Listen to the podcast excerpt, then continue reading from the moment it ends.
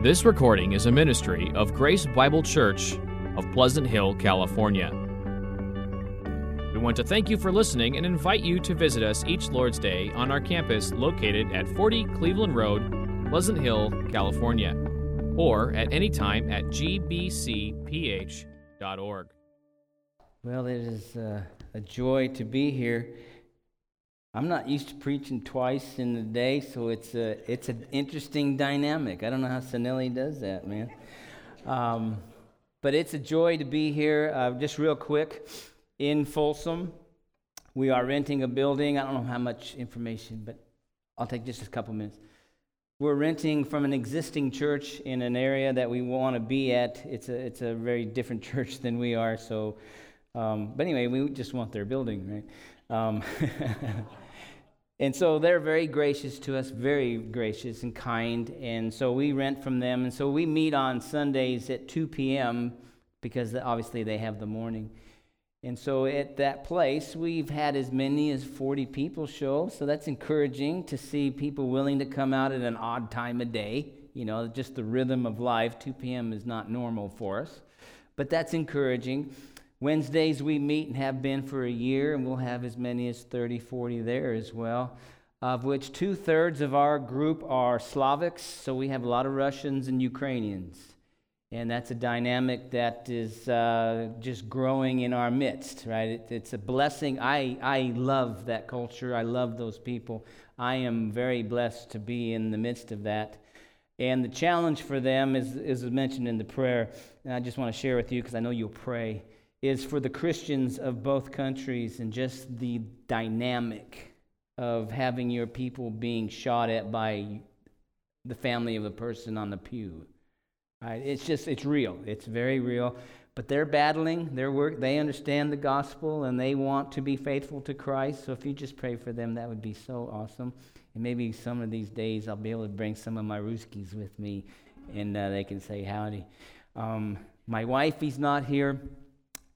She loved to be, but by God's providence and grace, we took on a 17 year old kid who uh, is really troubled and who's a good friend of my son who died a few months ago.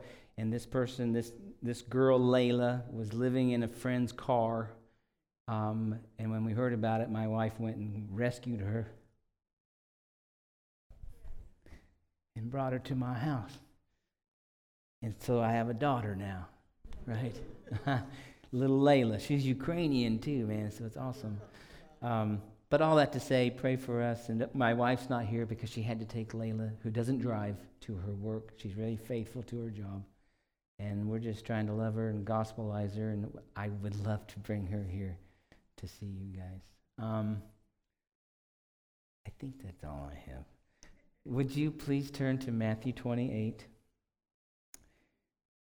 Matthew 28, obviously a very familiar passage to us, especially this church and churches like this one. This is this is your DNA. This is this is who you are. So this is obviously nothing new, and I'm praying that God will give us fresh eyes to see an old passage.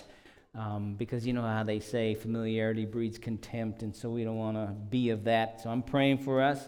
Along with this text, I'm going to read 16 to 20, uh, 16 to 20, after that, I'm going to go to Acts chapter 1 and read uh, verse 8 just to make that connection, and then we'll go here.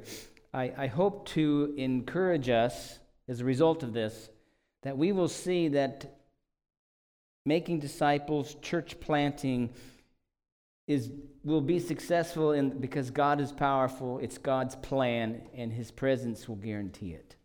Okay? So those three P's. You got his power, you have his plan, and you have his presence. And hopefully it'll unfold as we go through here. Verse 16, Matthew 28, the Word of God says, But the eleven disciples proceeded to Galilee, to the mountain which Jesus had designated. When they saw him, they worshipped him, but some were doubtful.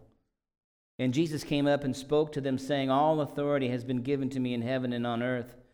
Go therefore, make disciples of all the nations, baptizing them in the name of the Father, the Son, and the Holy Spirit, teaching them to observe all that I commanded you, and lo, I am with you always, even to the end of the age.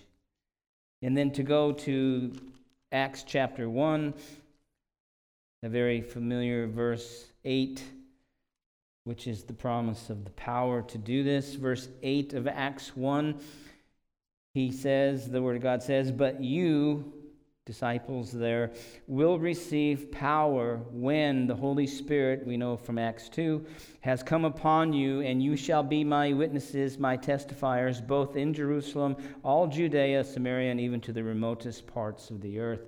Notice just real briefly, since we're there and we won't return here, it takes the Holy Spirit's power in order to do this, which tells me apart from Him, it can't happen, which tells you just how much power it takes to be a faithful witness for Jesus Christ in a world dominated by the evil one. Okay? So just an observation. Please go to Matthew 28, back to Matthew 28. Since the inception of the church, since that day, since that time, the church was and is yet to this day, because you are certainly in that line, a community of born again people who were and are taken up with the glory of Christ and a desire to spread his glory to the far ends of the world. This is God's desire for the church. This is our desire. By grace, we will accomplish this. This is what you people are accomplishing and still yet more. Okay? I know I'm preaching to the choir, but the choir needs preached to sometimes. Missions is the sending and the going out of Christ lovers, lovers of Christ, Christ followers, into places where Christ is not loved, followed, or worshiped. As John Piper said so rightly, missions happens because worship doesn't. Okay? And by God's grace, through the gospel preached, proclaimed, God converts them to be Christ lovers themselves. The church sends, God saves, and gathers them into another local church where that process continues and has been since Acts chapter 2. Okay? And you are, you are in a long line of those faithful people of God who have the heart of God to reach the world for the glory of Jesus Christ. And I am blessed. I, I've, I've failed. This is parentheses. I failed to thank you for your support of me and my family. I get many cards and letters since the, the death of my 19 year old son, and I'm just I just want you to know how much I appreciate that in my family, and you have been used by God to strengthen us and to give us resolve. Also, the support of this church for the church planting effort there in Folsom. I'm so blessed by this place and you, and your pastor is my absolute hero. Um, so I just want to say thank you. Okay, now I'm back here. Um, I'm somewhere over here. Oh, the local church, yeah. Is, is, is to be always then about sending and going and planting new churches. That's, that is what we do. We don't need to come up with a new plan. Anytime you see a book in the Christian bookstore, it says new, throw it away, man. New perspective of Paul. Are you kidding me? Right? New church planting schemes. Are you kidding me? Let's just stay with the old one. It worked pretty good, right? Um, this is the heart of God, planting churches and how this is spread. This is the heart of God for the good of all people, for the good of lost sinners, for the glory of Himself. Okay? For the glory of Himself. He's magnified in the salvation of sinners and the planting of churches. So He's very much behind that. Right? He's very much behind that. So then, the sending and the going and the power of the Holy Spirit is the work of the church. Now, in our main text here in Matthew 28 16 through 20, I want us to look carefully at this, and, you, and may God give us fresh eyes to see this anew. And I want us to see from here a couple things. I, I want us to see what our lives are to be taken up with, okay? And the motivation as to why it should be taken up with this command? In other words, what are we Christians to expend our lives in? Okay? I would say this that what we're going to see here, how we will accomplish this, is because the power of God is behind the making of disciples and the planting of churches. The making of disciples and planting churches is the plan of God. And the presence of God will assure you will stay faithful. Okay? That sounds like a win win, right? So then, what are we to be about? This had to be certainly in the minds of these first apostles. Because as you know, that our text is at the end of this book, and it's obviously at the, at the end of the life of earthly life of Christ, where their king and their Savior was crucified. This one whom they followed for three years, roughly, they, they, they were with him almost every day, heard him, saw him, blessed by him, corrected and rebuked by him. In all of life, they were discipled by the King of Kings. Right? And so now He's crucified. They had come to believe the, his words that he was the long awaited Messiah King, that he would deliver his people from all their enemies and to establish God's kingdom. They believed that. They signed up for that. All their hopes were in this one person, Jesus of Nazareth. All their hopes, all their future blessings are all connected with this one person. But now, this one is arrested. He was wrongly tried. He was badly beaten. He was flogged. Finally, he was publicly crucified on a cross before their very eyes. They scattered like frightened sheep amongst wolves.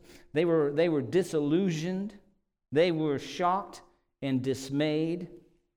They hid in the upper room behind locked, closed doors. What had happened? Were they lied to? Were they deceived? As the two on the road to Emmaus said to Christ unknowingly in Luke 24, verse 21, quote, But we were hoping that it was he who was going to redeem Israel. And now he's hanging on a cross. Wow. And now he's in the grave. And now it's the third day. What are we going to do? We just wasted three years of our life. Oh, but guess what? he ain't dead. He arose from the grave. He's alive. The tomb was open and he walked out of there. He left that tomb and appeared a few different times to his followers. You remember he walked through closed doors and said, Shalom. And said, Here, stick your finger in here and stick your hand in my side and see that it is me. He did that to assure them that indeed he's very much alive. And in so being very much alive, all his promises are intact, all his promises are sure, all his promises are yes in Christ Jesus because he is alive. And now that he is alive, what are we to be about? The resurrected king gave his directions and orders to his first disciples to meet him up in Galilee on a mountain, which is about 70 miles north of Jerusalem. A couple days' trek. It's an effort to get there. Okay? And in verse 16, notice please, it says, But the eleven disciples proceeded to Galilee to the mountain which Jesus had designated. Notice how it starts with but. So, in contrast with verse 15, those who took the, pri- the bribe, took the money in verse 15 to say that his disciples came and stole his body, in contrast with them, verse 16 is but the 11 disciples. They went and proceeded up to Galilee. They obeyed his command, they obeyed his word. They went to this mountain. We don't know exactly the mountain. Perhaps it's the Mount of Transfiguration. We're not sure. But it's in Galilee, it's in the north. It takes a couple days to get there from the south. And so they make this long trip. Takes effort to go there, which shows their heart.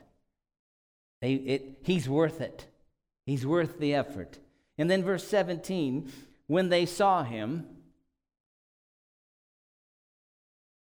they worshiped him. This is right. This is the right response, isn't it? They did the same thing back in verse 9. Look what it says in verse 9 when they saw him in the first appearances of after resurrection verse 9 and behold Jesus met them and greeted them and they came up and took hold of his feet and worshiped him they grabbed hold of him because they didn't want him going anywhere. Right? We saw you hang, we saw you buried, and now you're alive. You're not going anywhere without us. right? That's love and affection. That's clinging to Christ. Do we love him like that? Disciples who are going to make disciples, they're going to love Christ like this. They're going to be worshipers. Okay? Worship, notice here in verse 6, 17 of our text, but when they saw him, they worshiped him. They worshiped him. That's fascinating. Notice, please, Christ does not say, No, no, no, get up. He does not reject their worship, he fully accepts their worship. Now, that's interesting, especially to Jewish peoples. To worship anybody but Yahweh, to worship anybody but God is idolatry and sin. You remember even the holy angel in Revelation 22. The Apostle John was so taken up with what he was shown, he fell down to worship the angel, and the angel immediately says, Hey, dude, get up. I am not God. Don't worship me, worship God. I'm a fellow servant. Jesus never, ever rejected worship. Ever. You know why? Because he's God. he's God. There's another text. You have people who don't like your Bible and say Jesus never claimed to be God. He didn't. He just right there. He did it again. Right? He did nothing but claim to be God. What are you talking about? You know why? Because it's true. He is God. He's, he's accepting their worship on this mountain. They recognize who he is. They love him. They adore him. He accepts their worship because he is God. This here is the deity of the risen king. Some were doubtful. What a fascinating, another evidence of the truthfulness of your Bible. You know why? Because the Bible does not paint the followers of Jesus as some people who just glide upon the ground and glow in the dark because they're so holy and have halos. No, some of the people there at the mountain who are gazing on the resurrected King Jesus are doubtful. Wow. You ever doubted God? Or are you perfect in faith? Exactly. So don't be too hard on these dudes. Right? But some were doubtful. But they're there. They're not unbelievers. It's like, help my unbelief. Right? And just remember the situation here. This is so many days after the resurrection, and they didn't, and so they're still like this. That's not a normal happening, by the way, right? People raised from the dead. Like, man, here he is. And so Verse 18. Here comes this power of God on display, power of God made evident. Look at what it says in verse 18. This one whom they are worshiping, this one who is resur- the resurrected king and in their presence, notice he approaches them, verse 18, and spoke to them. Please pay attention to the words. Don't read your Bible too fast. And I know you're familiar with this, but you know what? Read it like you've never read it before. Look at those verbs in verse 18. Jesus came up and spoke to them. After it said some were doubtful, what's he doing? He's alleviating their doubt. He, it's grace. That is incredible grace. The God man resurrected approaches them not to destroy them and rebuke them. He comes to alleviate their doubts and alleviate their fears, but he's going to. Sh- why? Because what he's going to reveal to them is his power. Because look at what it says in verse 18. And isn't it worth noting that this is the this is in Matthew the first thing that the resurrected Jesus in this scene says? He says all of that tells you how important this is to Jesus Christ for you and I to understand. What does he want you to know? That he possesses all authority. Well, if he already did, get this, before this, this is redundant. This is not necessary. And Jesus is not about unnecessary words. So, what is he saying here? This is something new to the God man. Before his incarnation, in the, the triune councils, when he is God, second person, eternal Son, he had all authority. He's God. Yes? But Remember Philippians 2? He laid that aside in order to take on flesh, to become a man and walk among us. He left that privilege. He left the prerogatives of being God behind him and came and emptied himself by taking on humanity. And he came and walked upon this planet not possessing all authority, but he came as man. And through his perfect obedience, Philippians 2 tells us he earned this declaration. Through, through obedience to death, death on a cross, God raised him and granted him the name which is above all names, which is to possess all authority. Okay? So this is new for the man Christ Jesus, not for the eternal Son. It's a mystery I can't explain to you. I'm just trying to understand this. So he says, all authority. Notice how he says all. All means there's none beyond, there's none outside, there's none above. He's the top dog. He's the King of kings. He possesses all authority. Why is he saying this?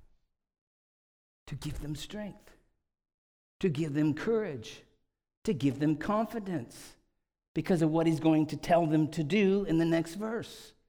Why would I listen to this guy? If he's not all authority, you know what could happen? Somebody who has more authority can come after him and change the plan. And I just wasted all my life. But because he has all authority, there's nobody coming along to change the plan of God. And there, what's that mean to me then? If I'm assured that the orders that I get are for the one who's the top dog, I can invest all of my life, all of my energy into that which He commands me. Because ain't nobody coming to say, oh, by the way, he was wrong and you need to go this way. Amen? Amen. I just need to know what daddy wants. I love mama, but she's got no more power than daddy. Daddy's top dog, right? In my house. and I don't mean me as daddy, but when I was a kid, daddy, right? My dad determined everything. So it didn't matter what mom said. And I love mama. but if mom said something, I would say, well, let me go talk to dad. right? Same thing. He tells his disciples, I have all authority. There's nobody greater. There's nobody going to come and change the plan. This is to give courage. This is to give confidence, man. And notice what he says the realm of this authority, in case you're confused, is in heaven and on the earth. As far as the heaven is beyond the earth, he has authority. There is no king, no kingdom, no person on this planet that has more authority than Jesus Christ, including Putin, does not have more authority than Jesus Christ. Or that dude in, in Washington. I'm honoring. Just the way I do it. um, but you know what I mean? There's no pope. There's no preacher. There's no politician. There's no king greater than Jesus Christ. Right now, he has all authority. Isn't that glorious? He's my king. Is he your king? Is he your king? He has all authority. You know what? There's no one in heaven greater than my king. Oh. He says he has all authority in heaven.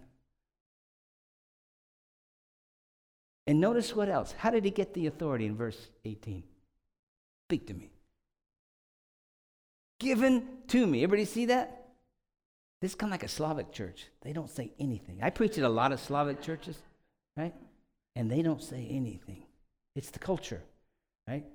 Then I go to a Spanish church. It's awesome. right? You got to say, no, wait a minute, let me preach.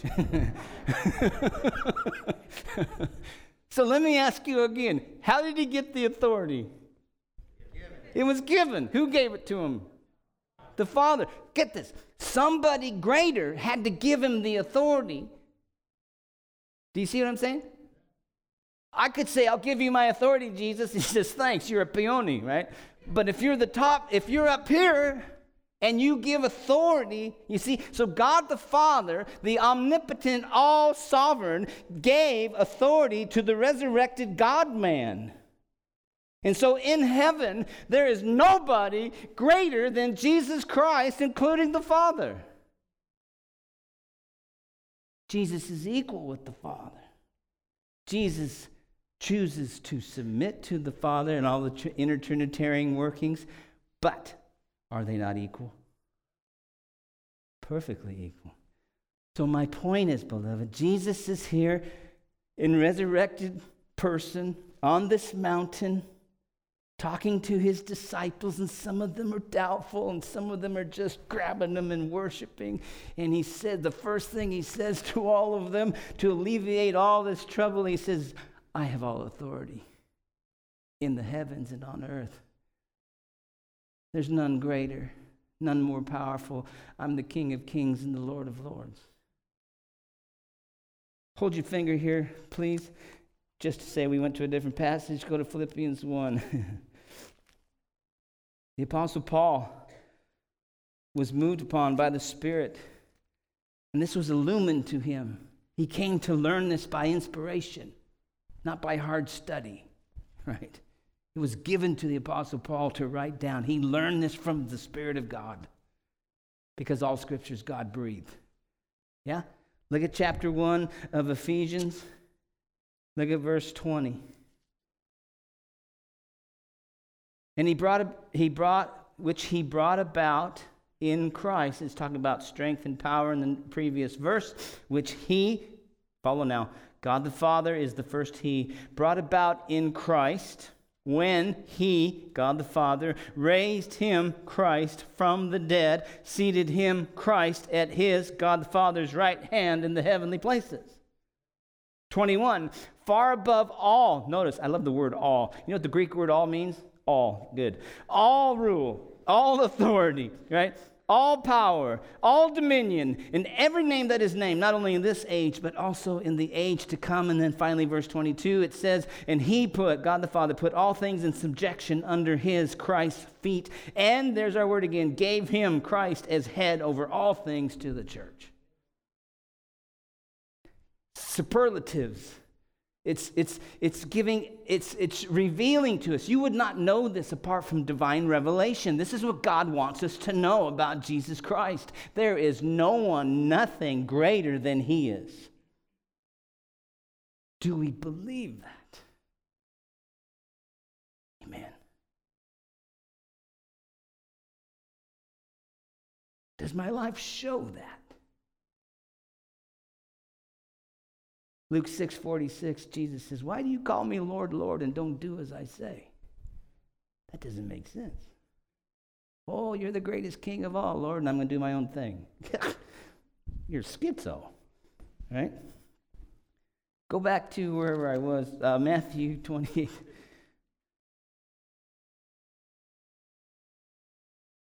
I hope this is fruitful for us. I know you're familiar with all this stuff. But there's somebody here. I'm just going to pick, I did last time. There's somebody here who's going to go to the far edge of the world somewhere because they believe the power of Christ will assure it, and the plan of God will assure it, and His presence will make sure you make it there in our faithful. Look at this 18. All authority has been given not in the process, already done, to me in heaven and on earth, so that he possesses all authority. Then in verse 19, do you see what he's doing here? This authority that he has, that he reveals, is to give the confidence that verse 19 should be obeyed. Also, this if verse 19, the command in verse 19, make disciples, that's the imperative, that's the command, okay? In your English, it looks like go but that's actually not. Okay? It, it's connected with making disciples, but it should be best translated like having gone, make disciples of all the nations. Okay? So it's go is not a command. It's just assuming you're going to go. Because you got the heart of God for the nations and you're going. So it just assumes that. And so while you're going to the nations, make disciples. Okay? Disciples of who? Of Christ, not of me, not of you, but of Christ. Get this. Verse 18, 19, he says, Go, my New American Standard, go, having gone, therefore, make disciples of all the nations. If that command is coming from someone who possesses all authority, which tells me that the heart of Christ is the salvation of the nations. Because he can do whatever he wants, and this is his command go to the world and make disciples. Who's giving that command? Jesus Christ. What is that telling you? This is his heart. This is his passion. This is his commitment. He wants the world to be followers of him. And he wants you to go tell them. How do you make disciples? Right? Think of this. The people receiving this information is at least the 11, and there's other, probably, it probably includes the 500 that 1 Corinthians 15 is talking about, but it's at least the 11, okay? 11 Jewish people who are called disciples. I want you now to go and make disciples of the nations. What would be the context in their mind about what it is to make a disciple? Do they have to go read a book about it? What do they know about discipling? It's what Jesus did with them isn't it? They're disciples of Christ. Now you go make disciples. Okay, I'm going to go do to them what he did to me. That's what the context is. And what is it that Jesus, if you read the four Gospels, what is it that Jesus Christ did with these men? He invested in them, He intentionally invested in them. He was with them all the time. You talk about patience, dude. He was with them all the time, teaching them God's Word rebuking, correcting, encouraging. Get behind me, Satan. You don't speak the words of God. He came to, to, to Matthew, a tax collect, collecting sinner, and says, Follow me. And it was an expression of his desire for mercy and not sacrifice. He walked with them, he talked with them. I'm sure he prayed with them. He invested his life in them. It was life on life. Amen? Sometimes Western mindset's different. We think it's a classroom setting, period. You can use that, of course. It includes teaching, as verse 20 says, teaching them all that I commanded. So there is teaching, yes, indeed. But to have it merely in a Western civ mindset is different than what this is saying. Amen? It's one on one, it's one on four, it's teaching. It's teaching and then, and then walking with them on how to live out what you just taught them the practical implications of the gospel, the practical implications of what I commanded you. That's discipleship. This is what he's calling these Jewish men to go do to Gentiles. you don't think it takes the Spirit of God to accomplish that? right? All right, Jews, I want you to go to Saudi Arabia. right? Iran's waiting for you. right? By the way, Ukrainians, Moscow's got an open door for you. Come and make disciples. No. But yet we're called to that. Now, somebody mentioned my timing. Where'd my friend go? He abandoned me. I've been left alone. hey, you know what? Snooze, you lose, and the clock's slow. So here we go. Right? Verse 19, look what it says Go therefore, make disciples Make disciples, make followers of all. Notice the word all again. You're going to see it four times in this passage. The one with all authority is saying to go to all the nations, no boundary lines, no one's excluded. The whole world is in the crosshairs of the King of Kings. From Taiwan and Burma to Montana, Canada, Alaska to Pleasant Hill. Yeah. We're to be taken up with this, beloved.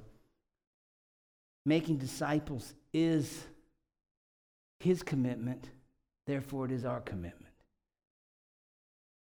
He has the power, that is all authority, and this is his plan make disciples. That's part of planting churches.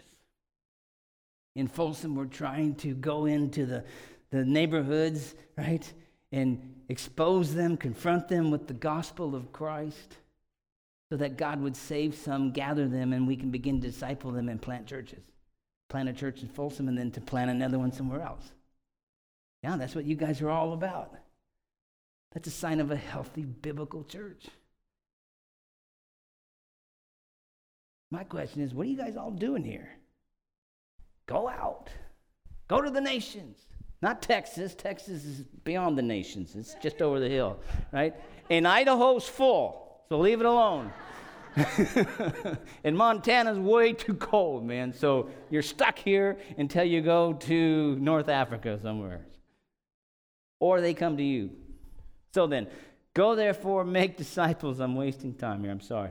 Um, how do we make disciples? In verse 19, we're baptizing them. Water baptism. Notice it's in the name singular of the triune God. We'll just leave that for other times.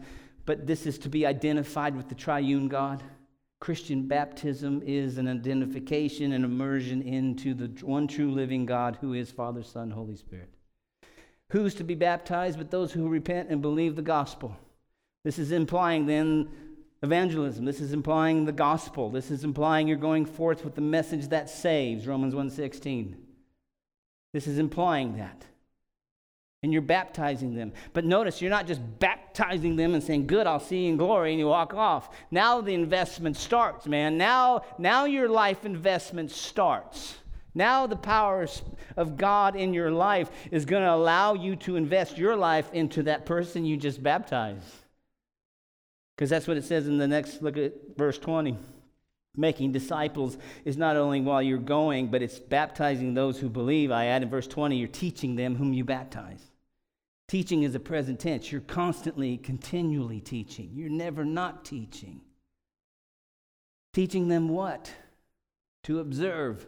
That term is tereo. That, that, that's to guard, it's to preserve.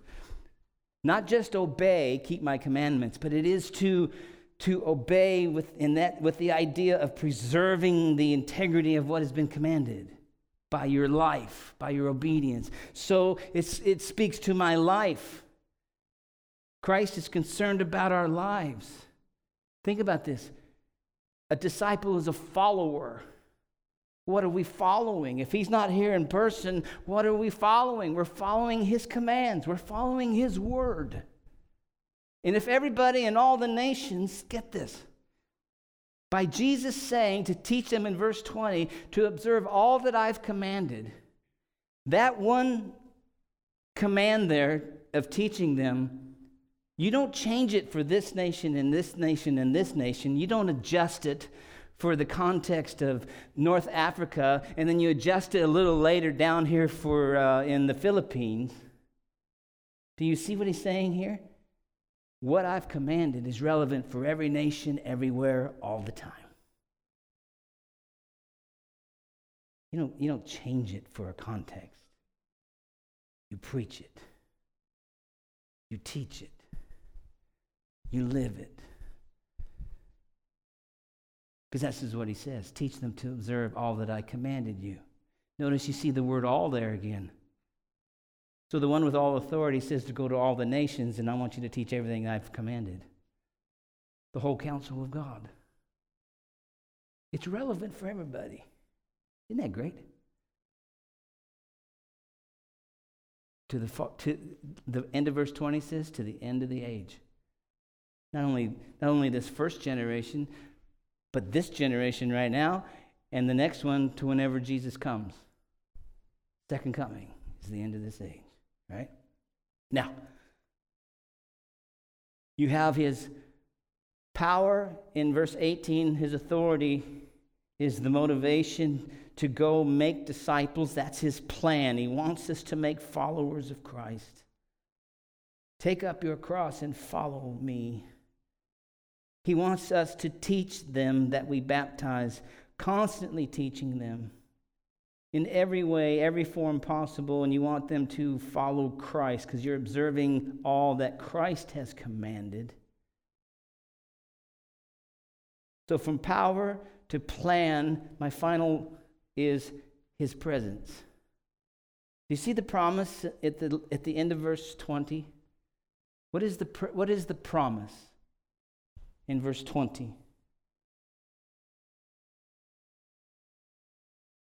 Speak to me. What is it? I am with you. I don't know about you. If Christ promises something, I want to camp out on that thing because he cannot not keep his promise. As soon as he breaks his promise, let me know, right? Then I'll quit following him. Because if he breaks it one time, how do you know he's not going to break it a second time? He cannot lie. He cannot break his promise. He's the one with all authority. The devil cannot thwart the purpose of Christ. The devil is God's devil. Amen? You know what this says? The one with all authority, whose plan is to make disciples, can anybody and anything stop that plan? So, by saying that I have all authority, he is saying that my plan will be accomplished. And nobody can stop it. You and I, unfaithfulness can't stop it, and the devil's trying to thwart it can't stop it. The sovereign Lord Jesus Christ will accomplish everything that he has planned. And he's planned to make disciples of all the nations. He will build his church, and the gates of hell will not prevail because he has all authority. He will spread his glory to the far ends of the earth because he has the, glo- the power to do so. He will make followers from people from every tongue, tribe, people, and nation. Revelation 5, the scene in heaven shows the reality of this text. Amen? The scene in heaven shows the faithfulness of this power, this plan, and the presence, the promise in verse 20 to always be with you. Why does he say that? To give confidence, to give courage why do I need his presence? Because the nations to where you're going are dangerous. The nations to where you're going want to cut off your head because they hate Jesus Christ. They hate God. And you know what? They hate you because you represent the king. Did he not tell his disciples in John 15, 18, if the world hates you, you know what? It hated me first. If they persecuted you, it's only because they persecuted me. The slave is not above the master. Amen. 1 Peter 4:12 says, "Don't be surprised at this fiery ordeal." Why are we so knocked upside down? Because we're Twinkies. we're Twinkies. He promises his presence because there's going to be trouble. I mean, our Lord was crucified. are, we, are we expecting anything less? Isn't it part of discipleship to take up your cross, deny yourself, and follow me? That's what he says. So you're going into nations that hate God, calling them to repent and follow your king. and it may cost you your head, but don't worry. Christ is with you. Why else? Not only will we might be persecuted, but you know what? We need his presence because there's trials. There's tribulation. There's affliction. There's suffering. There's dark waters that you never knew you would ever see. There's death of loved ones that'll challenge your faith and your commitment to continue on. His presence is given to alleviate doubts, to alleviate fear. He wants, the, he wants them and He wants us to know that I'm with you when you are being persecuted. I'm with you when you're suffering from cancer. I'm with you when people hate your guts and throw rocks at you. I'm with you even when they kill you.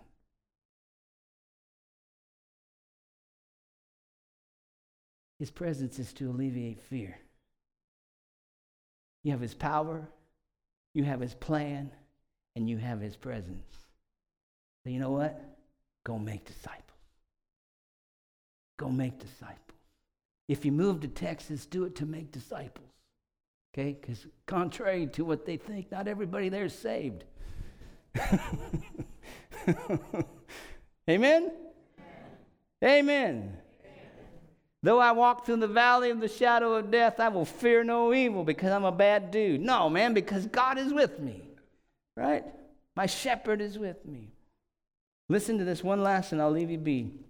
In Acts 18, the Apostle Paul, of all people, I just think he's nine foot tall and bulletproof and never had any kind of doubts or fears, but he's a man like us.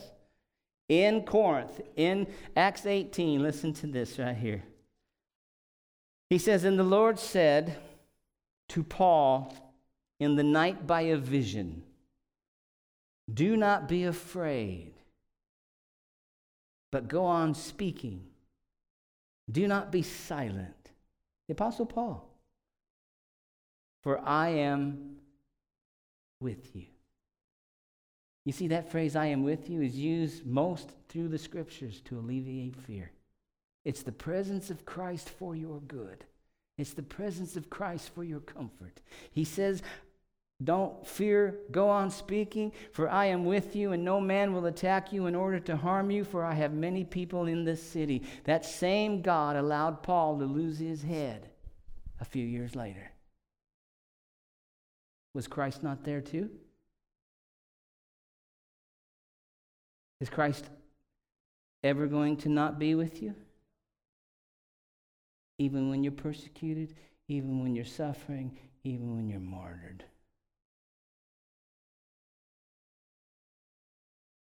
I don't know about you, that, that gives me a settled resolve. Amen? So let's go make disciples, beloved. Let's go. Let's pray. I guess first.